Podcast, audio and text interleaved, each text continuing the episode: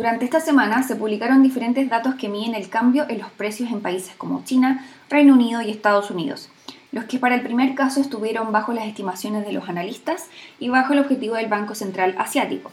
mientras que tanto para el Reino Unido como para Estados Unidos los registros de inflación de enero y índice de precios al productor estuvieron por sobre las estimaciones, llegando a niveles que nuevamente generaron alertas en los economistas por sus altos niveles respecto a la historia y respecto al objetivo de cada banco central. El contraste anterior tendría implicancias en cómo los bancos centrales de estas economías reaccionan para controlar la inflación, lo que a su vez genera diferentes efectos en sus principales activos financieros.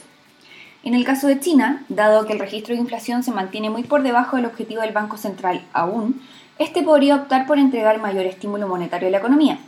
algo que ha estado haciendo en el último tiempo, lo que eventualmente podría impulsar al alza activos de riesgo como la bolsa accionaria.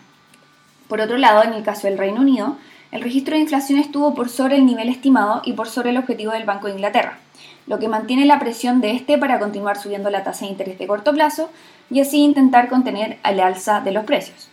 mientras que en Estados Unidos ocurre algo similar, con altos números en el índice de precios al productor de enero, al igual que el IPC del mismo mes, dejando al Banco Central de Estados Unidos con una alta expectativa de posibles cambios en su reunión de política monetaria en marzo. Por lo que en el caso del Reino Unido y de Estados Unidos, el impacto de estos cambios en sus respectivos bancos centrales podría terminar afectando de forma negativa a sus índices accionarios, algo que ya hemos estado observando durante este comienzo del año 2022 mientras que a su vez presiona al alza a sus respectivas monedas y a la baja posiblemente al retorno esperado de los bonos de cada país, ya que al subir las tasas bajan los precios permaneciendo las demás componentes de forma constante. Finalmente, si quieres saber más sobre nuestro contenido de actualidad, recomendaciones y cápsulas educativas, te invitamos a visitar nuestra página web bancovice.cl inversiones o contactando directamente a tu ejecutivo de inversión.